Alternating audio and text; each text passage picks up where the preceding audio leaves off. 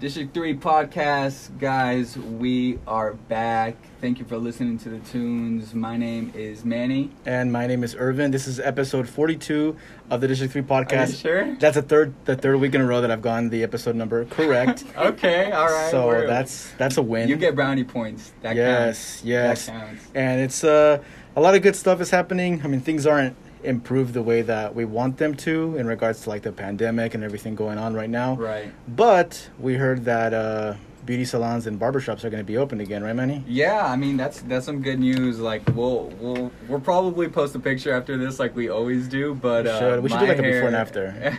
yeah, yeah. I'll I will do a before and after because this is the longest my hair's been probably in like years. But I your hair think. doesn't look that big, man. Your hair looks like still all right. And you know Mine what? looks I'm, tore I'm up. almost like, I'm kind of feeling it. You, You should know, just keep it, man. like I'm like, uh, I can run my fingers through my hair. I don't have the fade, Yeah. so I feel like kind of co- counterculture. You Yeah. know, like I feel like a, a fade is kind of an emblem of it. But like right now, I do. It feels like it's also like a, a solidarity thing. Like I'm kind of protesting going back.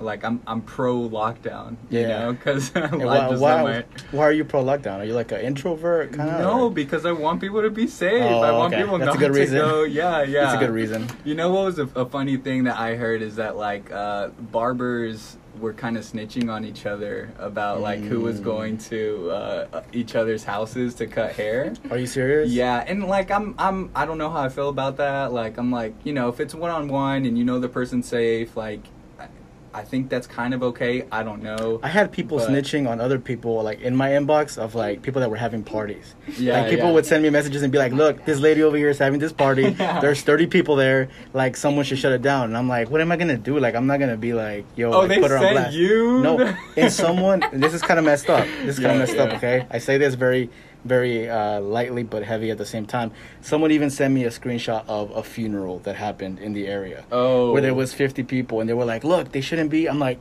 what can you say you can't really say much about a funeral you know as Right. much as like dangerous as it is because there's not social distancing happening there like someone passed away Yeah, you know like i think like they deserve Hey, a pass but I hope- I, I heard a I heard a podcast about somebody talking about an online funeral where Oh. uh, yeah a, a live stream it yeah there was a man he used he used to be a pastor of a church and used to do all these funerals but he was retired but his wife passed away during all of this. And it wasn't co- Ooh. covid related but she did pass away and he was practicing social distancing so he did a zoom meeting hmm. for her funeral where people could come and join his meeting. He he said words his family said words and people could like you know pay their respects Yeah. at the same time. So it was all kind of just like because a funeral is obviously people want to get together and they want to like share the love that they had for a person that passed away.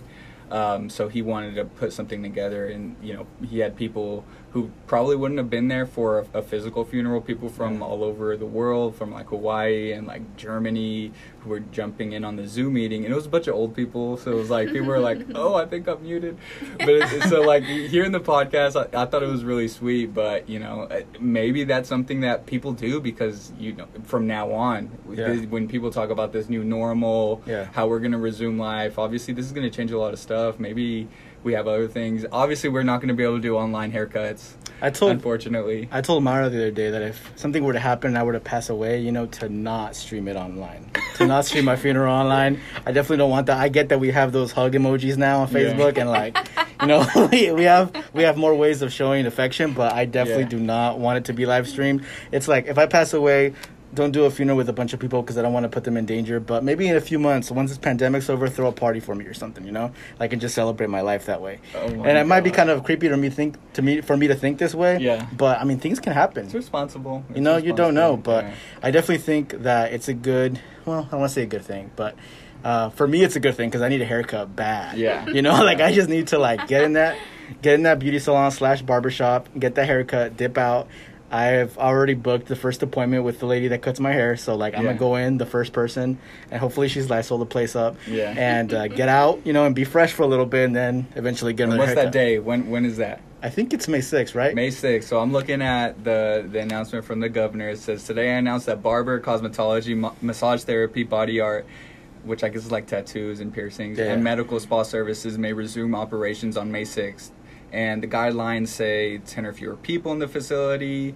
Um, larger facilities, no more than 30% of stations in operation, no walk-ins. So you got to do an appointment. People, you want to you want to your get your appointment, haircut. You want yeah, I got mine 10 a.m. baby. um, clients should wait outside or in cars. Uh, six foot distance still, because COVID is still a thing. Like just Yeah. because they're they're opening stuff back up doesn't mean it's all over. Client names, um, face coverings, gloves, hands must be washed, screening of staff, uh, postpone services if symptoms. So there's guidelines, but it looks like you know there's limited stuff opening on Wednesday, May sixth, And restaurants. Do you, do you know what date those are open? May eleventh, Okay. May Oh, eleventh. you would know this. You have. To I do, so I know this just because I have to for my for my job. But yeah, May They have a lot of more like precautions that they have to take, right? Restaurants like they have as to wear. they should. I mean, True, but like it's it's kind of it's a it's overwhelming, you know. But Yeah. it's for the right reasons. Yeah. you know, there's like there can only be like ten, no more than ten people on a table. right, Uh, and you have to. You're limited to thirty three percent capacity. yeah, of what you would have had. And, and um, to me, it, it almost feels like I don't know. It's it's tough. You know, you got to think about how am I going to pay my waiter, wait staff, and Yeah. how, or should I just keep just doing to go? Yeah. But a lot of the restaurants have just been closed down, so you're going to start seeing mostly the chains. Open I definitely won't be going to eat at a restaurant for a while. I'm not. Yeah, yeah, no doubt. There's no point. I, that's why I kind of like this. You know, I was cool with the to-go stuff. Like, I'll just go and and that's kind of what I always like. picnic. Once in a while, because Myra likes to go eat in places. Yeah. Like, yeah, I'll, I'll go right, but I'm usually the guy that's like, can we just pick something up and just go home? yeah, yeah. I'm or at the park or something, you know. So this kind of works to my advantage. Right. Yeah, you're and now you can just be like, no, Myra, I don't want you to get. I don't want you to get sick. Like, I hope she Think of all doesn't hear this because she's gonna get mad. But no, but really though, I I do like that. But I also, I mean, once in a while, you do like going to some nice places. You know, getting a Steven Right. special with a large margarita. You know, that's. I can't relate to that. Or What you mean, man? Last time we went to a restaurant together, you got this big old pitcher of margarita. I still remember. It was I'll at, get the margarita. It was at Jose's. Yeah, no, I'll definitely get a. I'm I'm excited for a margarita when once everything gets a little more social again. Because you can take them to go, right? But I don't think there's you no can fun in that. No, uh, al- liquor mixed mixed alcohol is not allowed yet. oh, But, okay. Yeah, I don't think that's going to change anytime soon. But, anyways, that's some information on what's going on. Um, otherwise, we have a pretty great episode today. We do, we do. One one quick thing that I wanted to touch on before Yeah. we bring our guest yet. Um, I was seeing on the news, and I kind of wanted your feedback on this because I know that you're Salvadorian. Yeah. Um, and I was seeing that the president Nayib Bukele Mhm. had announced something kind of uh, different, Yeah. different from what the country's ever really heard of. Okay, this is news to me. This Okay. is, you're getting my my completely uh, uh, n- surprise reaction. right People can fact check me on This is organic. just because people. I did read some videos and some and some articles, but I could be wrong in some way. So please correct me. So in order to combat um, prisoners actually uh, sending orders of like for people to get killed outside of the jails, because there was prisoners actually ordering uh, killings from inside of the jails. Yeah. he's actually found a way to bring uh, people that are part of different gangs together in one cell uh, in a way to kind of stop the, the separate gangs from sending those messages out So they to can their snitch fellow- on each other. Yes, and he's actually also given, and I don't, I don't agree with this in a way because it's it, it's violent. He's also given guards uh, the the right to, if they get attacked by any of these gangsters, to shoot them. Oh wow. So that for me is like ah, I don't know how I feel about that. yeah. But there's this viral picture going around where um, there's like dozens of of I guess alleged gangsters of El Mhm. Salvador, of La Mara, and different other gangs, and he has them all lined up uh, with no tapabocas on, with no no face coverings, and they're like uh, in rows, and they they've completely been had their head shaven off, um, but they're all different different gangs, and they've put them all together. So people have been talking about how it's like a human rights violation to have people like that, specifically during these times, that with no face masks. But he's trying to, I guess, portray a message that he's not gonna deal with gangs the way that former that former and past presidents have in the past, and that he's gonna try to change the culture by allowing all these gangs to be together in one place in a way that it's never been done for in the country of El Well, Salvador. forcing it, forcing them to be together, not not so much allow. Correct. Uh, but no, yeah, I mean, it's a I'm hearing tinges of martial law, which always scares me. But um, you know, it, it's that's as far as organizing the things you do in a jail. I think um, that that has some positivity to it. Yeah. Um, but you know, as far as shaving people's heads, I don't like that. And and you know, it, it's you're you're trying to control the gang violence, but at the same time, like people in El Salvador can't leave their houses right now. If you step out of your house, you're arrested. My cousin, uh, she flew out of the country right before the lockdown, so and she's been stuck in Colombia for over two months. Um, so you know they still haven't done any efforts to bring people, bring the healthy people back in. Yeah. Um, they're locking immi- immigration. Um, they're locking people down. So I mean, there's a lot of tinges of martial law right now. Yeah. Um, you know, I'm I'm glad that there's some steps towards trying to fix the gang violence in um, El Salvador, but I don't know. Uh, that's that's pretty scary. I mean, it's, I can't say I'm in favor of it to be honest. Yeah, you know, like. I really don't know how, what's going to end up happening. And people, even here, Salvadorans here in the U.S. and Salvadorians in El Salvador, uh, a lot of them are are pro, a lot of them are against. Um, so I guess we'll see what ends up happening. You know, but those pictures, and you can find them if you literally Google like El Salvador gangs, like you'll see the picture, and it reminds me a lot of t- times. Uh, in our in our world that uh, that we had, you know, like dictators and, and people hurting people, the image does. Yeah. Not what they're doing, but the, the image does. So Yeah, no, We'll it, see it what reminds me happens. of like Guantanamo Bay whenever Yeah. we were torturing people that we we had arrested from other countries that they were just openly torturing people during the Bush administration in Guantanamo Bay. Um, that's you know breaking national human codes of ethics and and the president's done some good things. I Yeah. think there was like a few weeks ago where like El Salvador had its first day in a long time where there was no recorded deaths right in the country. So that was pretty special, you know. So I applaud those kind of actions. Right. But I'm really concerned and worried about what's going to happen with this. Yeah. Um, but definitely, we'll. I guess we'll see in the upcoming weeks how it works out. yeah. Uh, but I guess we will Thanks for informing me. on that. Yeah, yeah, we can continue. We'll follow up just to make sure that I'm telling the truth. And if anybody thinks I'm not, uh, please let me know. Um, but we're going to take a little quick break, right? Uh, we're going to That's hear a song from a local artist. He's from Bentonville, and I just happened to catch it because someone shared it in their Instagram stories. But this is who, Manny? This is uh, Victor Urbina, and this is the song Más y Más. And we'll be right back.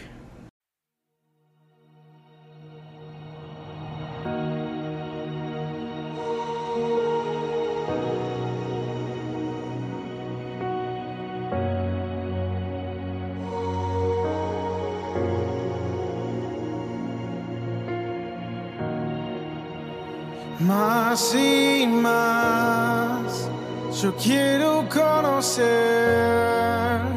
tu corazón.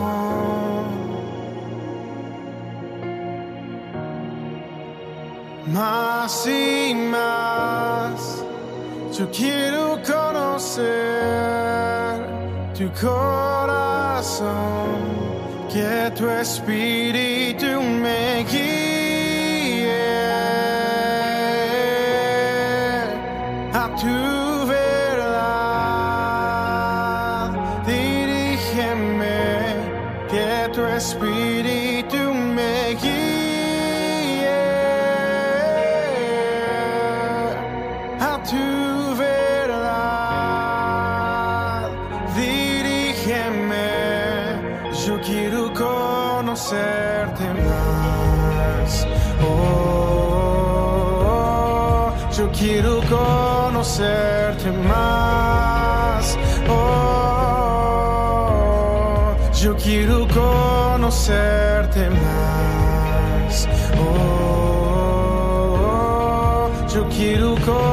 conocerte más. Oh,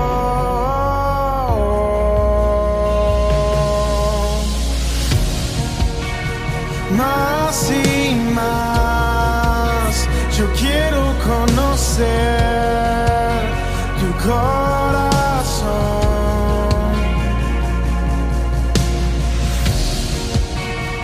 Más y más.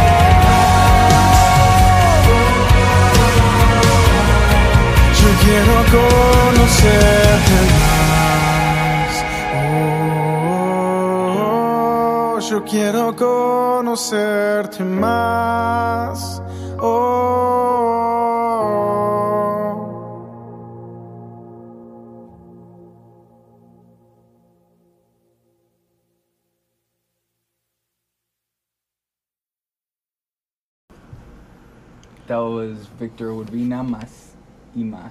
That's a really good song. That was a powerful song. Yes, but we're back from the break, and now we're going to introduce our guest, who's actually a friend of the uh, of the podcast, Homie. also my neighbor, Oh, okay. Close ties. the uh, multicultural community liaison of the Fayetteville Public Library, Diana Dominguez. Thank you for joining us, Diana. Diana, what's up?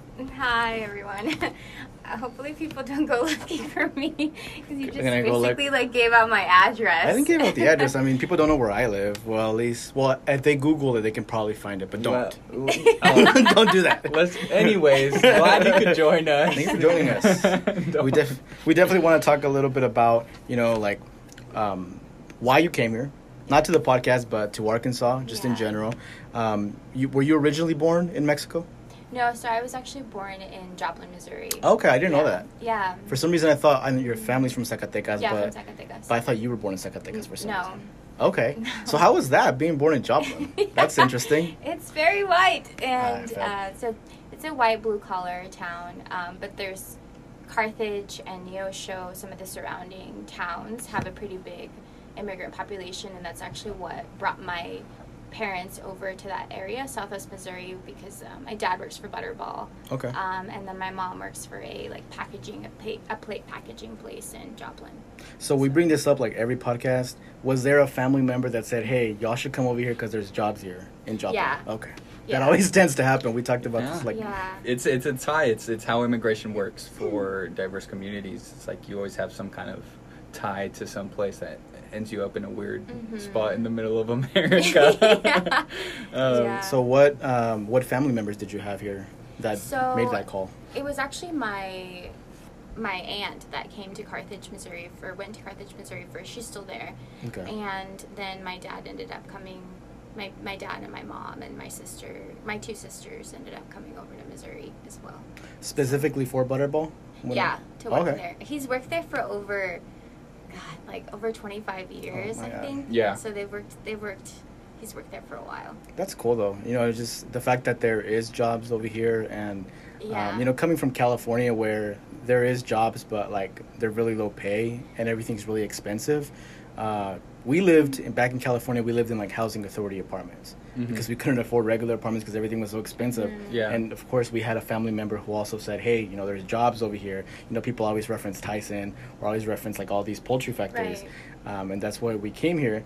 And uh, it definitely was a culture shock. So for you, I guess it wouldn't be a culture shock because you've kind of grown into it. Right. But I guess one of the things that we can talk about is the culture shock of you coming here Yeah. and why you came here. well, I mean, I, I moved here shortly after I graduated Missouri State University in um, Springfield, Missouri, just about an hour and a half away from um, from Webb City, which is actually where I grew up. Um, so when I I graduated, I was considering going to law school, um, specifically to be an immigration lawyer. And so my sister, um, Noemi, was already living here. She still lives here. Um, so I decided to just get connected with, try to get a job with an immigration lawyer here, but also do some immigrant rights organizing. Mhm. And so I done a little bit of research about the area.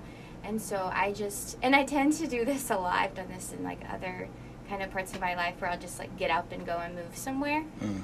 Um, and it worked out because my sister was here, so I was able to have um, that support as well in terms of moving here. But it, it was very much a shock um, because where I grew up, and also just Springfield, Missouri, um, the, the population is growing too of um, um, Latinx students, but it's very different. There's just like maybe at that at that time there were maybe just like four or five um, Latinx restaurants, and if they were Latinx, it was just Mexican food. Mm. And then with in terms of where my parents live, um, I think it's changed a little bit now, but there were only like three tienditas, and you would have to travel to like Carthage or you'd have to travel to Joplin to even go and have access to the products. And the products to themselves, this isn't like dissing those local businesses, but it's just like fired. no, I, I just the products weren't as fresh, and I also think like when I moved here, there was just there was just so much more here, and even Mhm. my parents. Um, when they come and visit, they're just like they're also much and very much in shock, and they're like, "Oh, we could see ourselves moving here." Yeah. you know, because they they see that there's so many people here, and it seems to be a greater sense of community here. Yeah, that's something So- I think you and I always talk about. It's like how, how proud of the culture I am in Springdale because Springdale, even though Northwest Arkansas is a very great place to live, like Yeah. Springdale has maintained and, and it's it's a little sense of identity. I mean that I've grown to appreciate. Mm-hmm. You know, growing up, like you're almost like, oh man, why am I so different from everybody else? But the fact that like there are those communities that you can learn to appreciate where you come from Mhm. and the diversity. Mhm. Um, I, I, I love that about Springdale and Rogers and just Northwest Arkansas Yeah. in general. Yeah. ¿Y tus papás cómo se sentían cuando te moviste para acá? I think that they felt. I think en el principio, like, they expected que me iba a mudar para allá, que me iba a regresar para allá, Mm. because había pensado en conseguir un trabajo enseñando allí en Carthage, Missouri, pero I had a really bad student teaching experience, and um, I decided that it wasn't something that I wanted to go go into right away. Pero al mismo tiempo creo que se sintieron como contentos because mi hermana ya estaba aquí, and so no iba a estar tan sola aquí. Mm. Yeah. That's good. The fact that you had a family here, I think that Yeah, because it would have been so difficult if you didn't. You know. it would have, and I and I've done that. I've gone and moved to places without knowing anyone, and Mm. it's terrifying. Yeah, and it's a really hard, it's a really hard transition, and it was a really hard transition. I feel like up until now, I don't feel like I've been able to like come into really who I am. Yeah. unt- until now, so. So you were talking about you wanting to come over here, um, and you explained why, and you also mentioned about like community organizing. Yeah. Um, did you do any community organizing in Missouri? um, no, I didn't. I was just mostly a student. I Okay. was super involved and I was I've always been like super academic, I feel like, and super nerdy. And so the extent of just it just that's another thing I think that was also really shocking for me when I moved here is that there was already an existing narrative around community organizing and just just also a narrative of being undocumented. Yeah. Like over where my parents are from, like nadie habla de eso. Like Mhm. you know that people are undocumented, but you don't if people talk about it, it's just very much kept within the church yeah. and like that's the main assistance but there's not the same narrative of community organizing or um, talking about undocumented communities as there is here in comparison to where my parents are from. So that was also really, really shocking. And that's also why I feel like I wasn't involved and I felt like there was a disconnect between, Yeah. you know, wanting to be involved but not knowing how to get involved. Mm, I feel you on that. Definitely, I feel like it was like seven or eight years ago. We went to go do a presentation in Monette, and Yeah. uh, you could tell that the people there were just like hungry for something. Yes. Mm. You know, like there was nothing going on in regards to community organizing for Latinx folks, just like for undocumented folks and dreamers.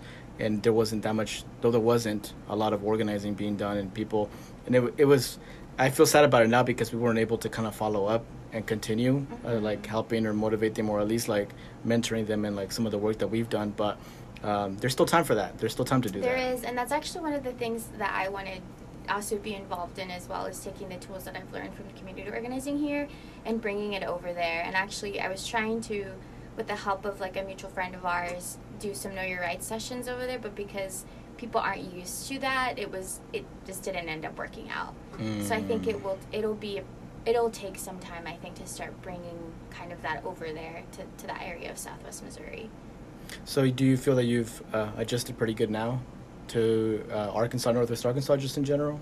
I do. I think it helped a lot that after the first year here, I was just, again, because I was really academic focused. I, as soon as I moved here, I didn't have that, like, identity as a student, and so that was really shocking to me as well.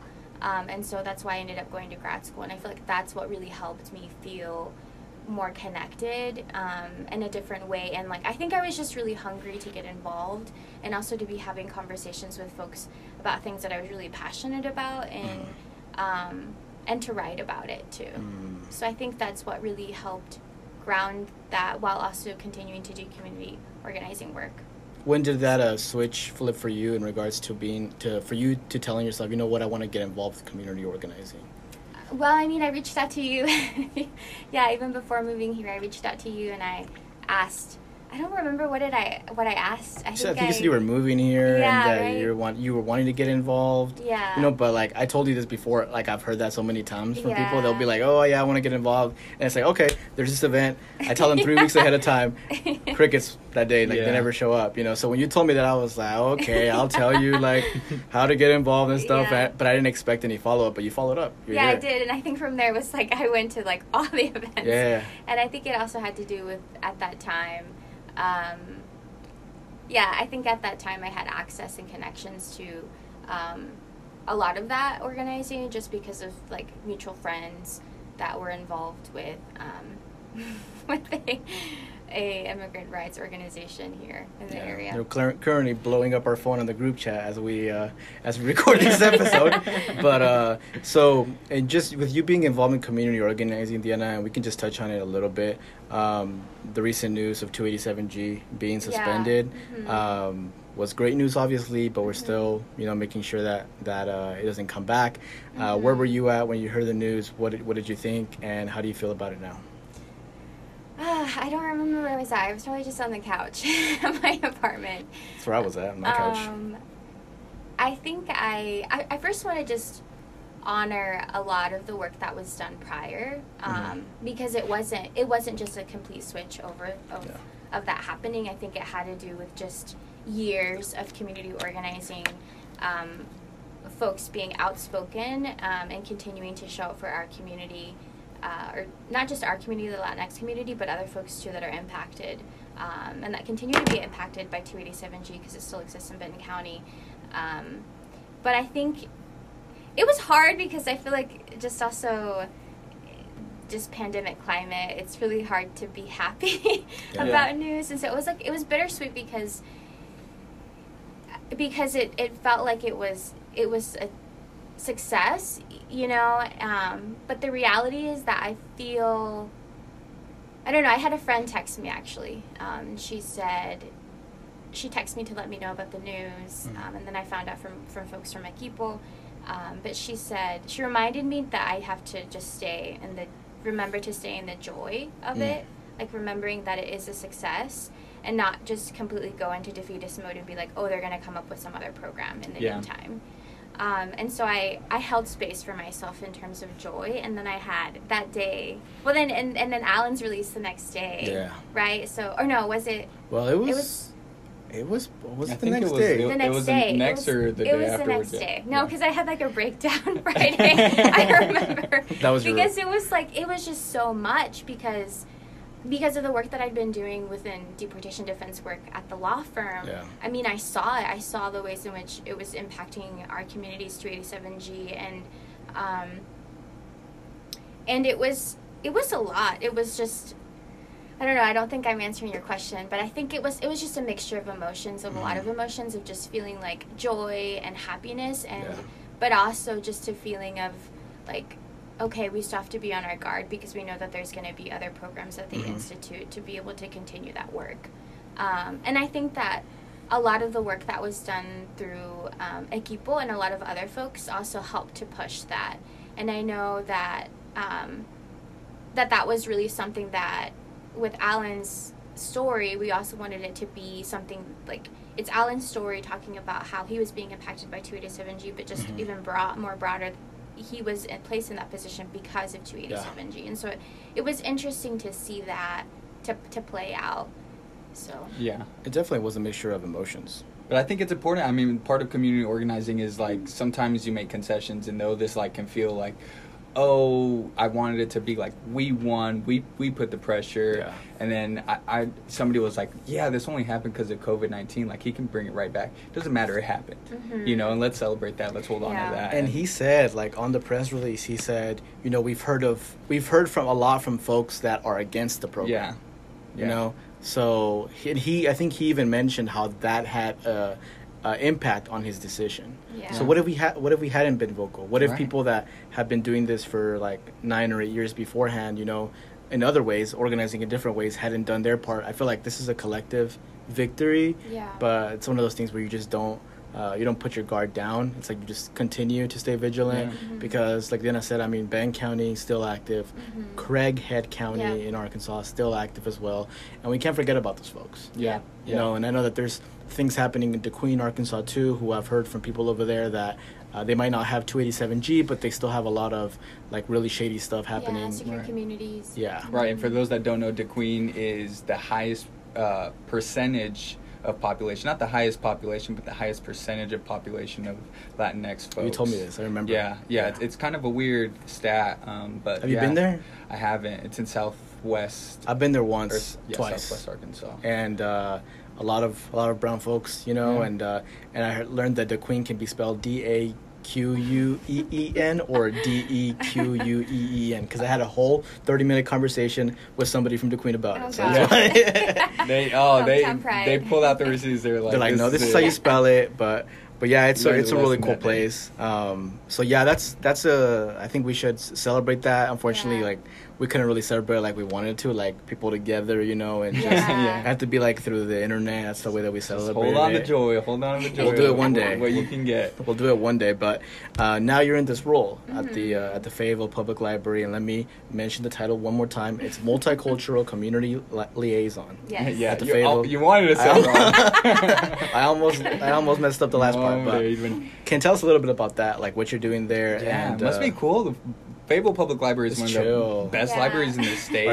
I mean, is close. Oh, is it Arsaga's or Onyx is close by too? Our- It's inside. it's inside our Oh, Segas is yeah. inside. Which what else do you want? Now you Dude, need Chick Fil A in there. You're good. multi-story building. They're getting a huge expansion right now, so it's cool. The city's uh, investing in public libraries. Yeah, yeah. So I think prior to having worked there, I've always loved libraries, and I don't Mhm. just say that lightly. I, I truly mean that. My background is also in I mean English education and literature, and so to be in a space surrounded by books is so dreamy and so Mhm. nice. Um, yeah. So in terms of my role, I do a lot of um, outreach. It's trying to make sure that we're getting folks that are non-traditional library losers losers why did i say that wow non-traditional library users into the door just because i think right now there's um, yeah i mean i would say this i've said this to the library already there's a very specific type of person that comes into the library and Yeah. so um, just even in terms of there's not even much. We've we've started to change this in terms of our signage. The signage is all in English.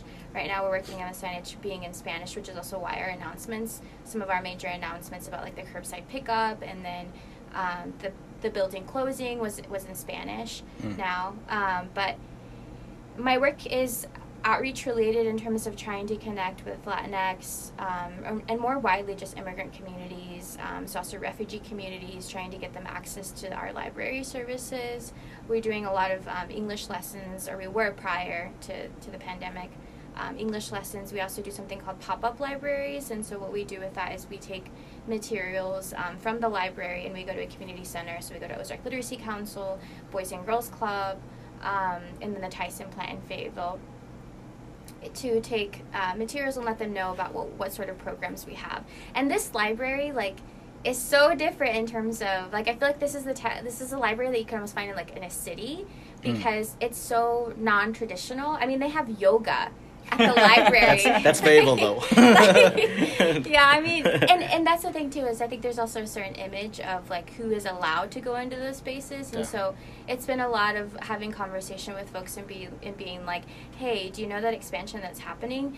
That future, like you're also a part of that, and you should be when we're talking about expansion plans and development of the library. Mhm. We need to be making sure that we're thinking about folks that are a part of that picture too. Is it just Fayetteville folks that can get books from the Fayetteville Public Library? No, so and that's a huge myth too. So people Yeah. think that they can't get a Fayetteville Public Library card if they live in Springdale, but actually, if you live in Washington County and even if you live in Rogers, you can. We have an agreement with Rogers. You can get a library card.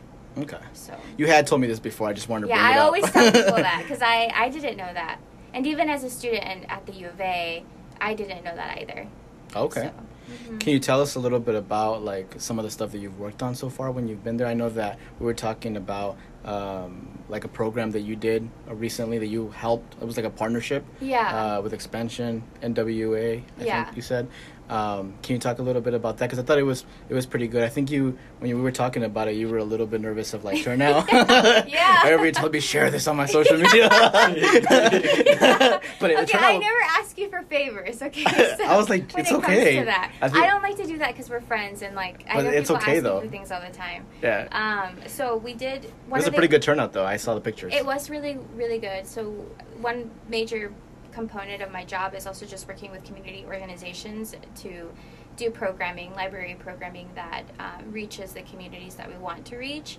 Um, and so one of the programs that we had was in February. It was a Grow with Google event, and so we had um, uh, Google hires an outside presenter to come in and talk to folks about how to use um, Google and how to for for small businesses. And so we had I don't remember exactly the numbers. I want to say almost a little bit over seventy participants that It looked like a packed room. Yeah, it was a packed room. Um, we also had um, kids' activities off to the side, and that was another thing too. I feel like that needed to happen. That was kind of like a switch for the library is realizing that when we're doing outreach to these communities, what are other ways that we can be providing um, space to them and providing um, equitable equitable space because the thing is like a lot of people think oh if we just tell people like come to this event they'll, they're going to go but you don't think about all the other barriers that might exist for them as to why that they may not go. So like maybe childcare is is one of those barriers. And so what we did is we teamed up with our youth department to have kids activities happening at the same time while the Thayed was happening so that way they didn't feel like they had to be taking care of their kids or find someone to take care of their kids during that time. That's so cool. Yeah, I mean, like, I, I just love the idea of like a public library being this hub for education, Yeah. for equity, Yes. um, for resources. I mean, like, when I think of my dream place for for public resources, like, I picture like what's going on at the Fayetteville Yeah. Public Library right now. It's Yeah. really cool. I know, I'm super excited. I love working there. Um, and it's also it's been a learning curve though too because I don't come from a library services background and so there's a lot of lingo that I'm learning. But it's it's been it's been good to see it to, to see it play out and it's also this is a completely new role. Yeah. So they've never had this role before. Um, and so props to them. Yeah. Um, I think it was time. I think it Yeah. I mean, it's the most pro- so supposedly the most progressive city. In yeah, the, I mean, and I think it was it was Yeah. it was finally time for them to start. To start having other kind of community liaisons. Hopefully, you know, we'll be able to have someone that will be able to be a liaison with the Marshallese community as Mm. well. definitely. Um, And what are some of the uh, things that you're excited about doing in that program, or the things that may, you might have already in the works in for the future once this pandemic is over? Hopefully. Well, we're still trying to figure out what just library services programming is going to look like within the next year. I mean, right now we're doing curbside pickup, and so we're allowing people to check out, place items on hold, and, and check them out. Um, but I think one of the, it got canceled, but um, one of the events that I was actually really excited about was our Community Connections Fair, and it was going to be an opportunity to bring a bunch of just different nonprofit organizations that are already working with these different communities, um, while also having like performers within the Fayetteville Public Library. cool. Um, so I'm hoping that you know next year we're able to do that. We're able to bring that back in because we had about 12 organizations that signed up and Mm. three different uh, performers that were going to be there. I'm also really excited to bring in um, other groups like the Latinx Theater Project, which they're doing Yeah. like phenomenal work Amazing. um, and in terms of bringing writing workshops to um, not just to Latinx students, but to just people of color um, students. I'm excited for that. I'm also just excited for. Oh, I can finally say this actually. So, Ooh, ooh, big announcement, everybody, pay attention. so, for those who don't know who um, Elizabeth Acevedo is, she is a um, she wrote the Poet X, and she Mm. is planning on coming. Well, I can't say if she's going to come for our our event that we're having, our True Lit. She was scheduled to come for a True Lit in October, but we're not really sure if that's still going to end up happening. But she's planning on coming to the library, and I think that's going to be really big for for us. I think you'll get a pretty good turnout. You know, there's a lot of folks that are like into that. That I kind think of. so. I think so too. And I think it's important to, when we were thinking about what speakers to bring on, for me it was just talking, of, thinking about like, I think we also have very hegemonic ideas of what like the Latinx identity looks like, Mm-hmm. Mhm. you know, and like I think with her in terms of being Afro Latinx and, and her writing, Yeah. I think it will give an opportunity to have more nuanced conversations about the Latinx identities. There's a lot of woke folks around here. You know, I think a lot of woke folks would show up to that. You know, and not even, even non-woke folks. You know, I think like people just kind of like to learn and like to like just experience new things here. Yeah. You know? we just we just have to be careful too because I feel like oftentimes those again like those resources and the access is primarily just for white people. Yeah. And so making sure that like if we're bringing her in that like our communities have access to it and they're like Yeah. at the front of the row when when she is presenting. So I definitely agree. Is there any other information you want to share? Maybe like where people can go online and, and see like the programs y'all are going to I, be doing? I want to know where people can go and hear these like online readings. oh my We'll put her on the God. spot. well, not. I mean, I heard you. You said that some some people have been doing online readings. I think that's a really cool idea. Yeah, I think people people can go and check out our Facebook right now. Every day, um, someone from our youth department is posting readings, ch- children's books at ten o'clock, and I am on the schedule to do my own reading in Spanish. I've been kind of shy and like being on camera um, and putting it out there. Do you get like to pick? Do you get to pick the books? That you I do, and I'm also very picky about the books that I choose. As you should be. Yeah. Like what kind of books do you? Because I I have one book in mind, but I don't know if it's like your kind of thing. Because like I have this book that my mom used to read to me when I was a little kid. Uh-huh. Every everybody every everybody's mom read this to them. By the way. Are you, t- are you talking about the same book? Uh-huh. Thinking about What it? is It's, it? it's called Nunca te dejaré, Nunca te dejaré de, de querer. I don't know Yeah. if I've. Is it with a bunny? Uh, no. I think there's multiple like artistry versions of it. It's a very popular. My Oh. mom read that book to me. I was watching I think Gentefied the Okay. other night, and they mentioned it as well. Oh really? Yeah, I think that was it. Do you So- have the book? Because I don't think we have it at the. Uh, I think I have the English version. if okay, you I'll want to check. I'll check it. to see if we have it at but the the the gist of the book is that the mom there's a mom and a son right Mhm. and the mom every night like like arrulla al bebé you know and and, and yeah. says every night tells him like i love you i love you forever and ever i'll, I'll never stop loving you Mhm. so it shows the stages of like the mom uh, doing it when he was a baby, when he's a infant, uh, a En su kid, a teen, Mm, that's like so an old, sweet. and then at the end, the son arrulla to the mom. Are you when she's old. Oh my When she's so old. gosh, I can't. I can't cried. I'm gonna cry. I gave that book to my mom for I was it, I Oh, I forgot think if it was I saw you post something about it. yeah. Yeah, for like I forgot if it was sweet. Christmas and she just like lost it because that was the book that she would read to me when I was a little kid and I got her Oh, I'm gonna the get my mom that book for Mother's Day. That's a good. it's a tearjerker Yeah. you know so just Yeah. warning Uh, it's but so good. Yeah. You told us where people can find you online. Yes. Um, and uh, we're excited to see what other programs you all come up with. Hopefully, this pandemic doesn't last too long because it stops a lot of good things from happening, like the programs that the Fayetteville Public Library is offering. Um, but yeah, thank you for, for joining us, Diana. Uh, we really appreciate it. And uh, this was episode 42. We'll be back next week. yeah.